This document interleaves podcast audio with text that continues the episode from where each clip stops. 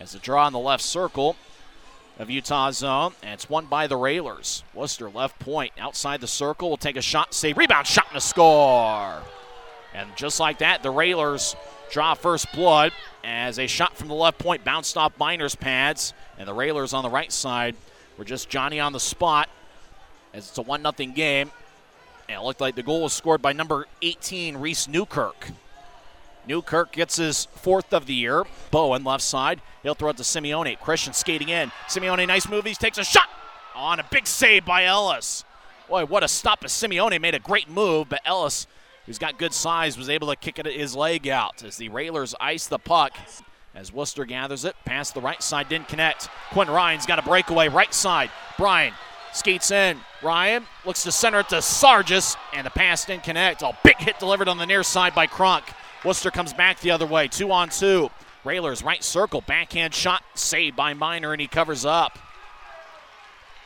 As Utah enters, Burzan, left side, drops it off to the point, and the pass didn't connect. Worcester has a two on one. Railers skate down the ice, defended by Tardif. Shot, saved by Miner. Now Tardif right side, shot on, hits the pipe. Second pipe this period. It stays 1 0. As Bowen throws it across off the stick. Tardif feeds the corner. Bowen spins it around. Burzan gets it. He'll feed it across to Ben Tardif. Ben, the playoff MVP in the Quebec Major Junior, goes to the left side. Shot and scores! Luka Burzan! Welcome back to the line of peace. Tied up the game with a power play goal with 16:31 left in the second period. Boy, Tardif was over on the right side, fed it to Burzan. Burzan to the left circle, just fired away, and Luka gets his fifth goal of the season. And just like that, a power play goal has tied up the game. Up ahead, Christian Simeone, left side. Simeone two on two, stops the goal line, tries to feed the right side. Worcester picks it off as Simeone was trying to fire a pass to Nate Clermont. Now Worcester steps in. They'll throw it over to the right circle. Shot and a score. Repaci has gotten his 15th of the year from the right circle. His last name is R E P A C I. And he's gotten his 15th of the year as the Railers work the puck around and they get a power play goal with 13.36 left in the second period as the Railers have retaken the lead.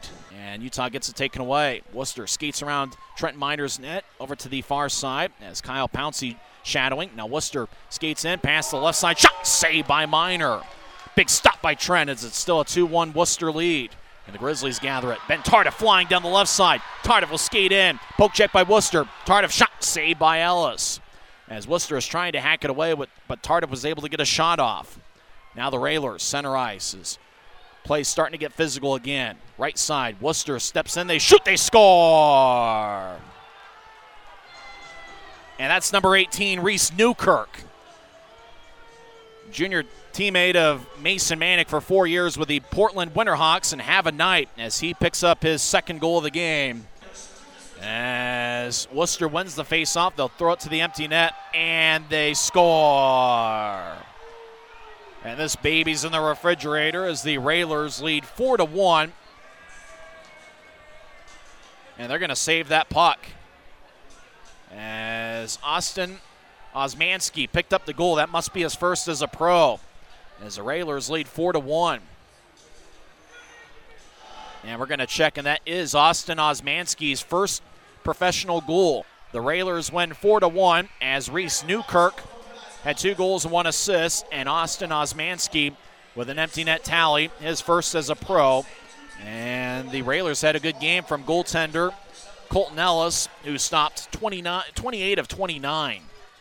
As the Railers outshot the Grizzlies 30 to 29, and it was just too much Worcester. As they get the victory, they are now 8 2 and 1 in their last 11 games. They played good hockey.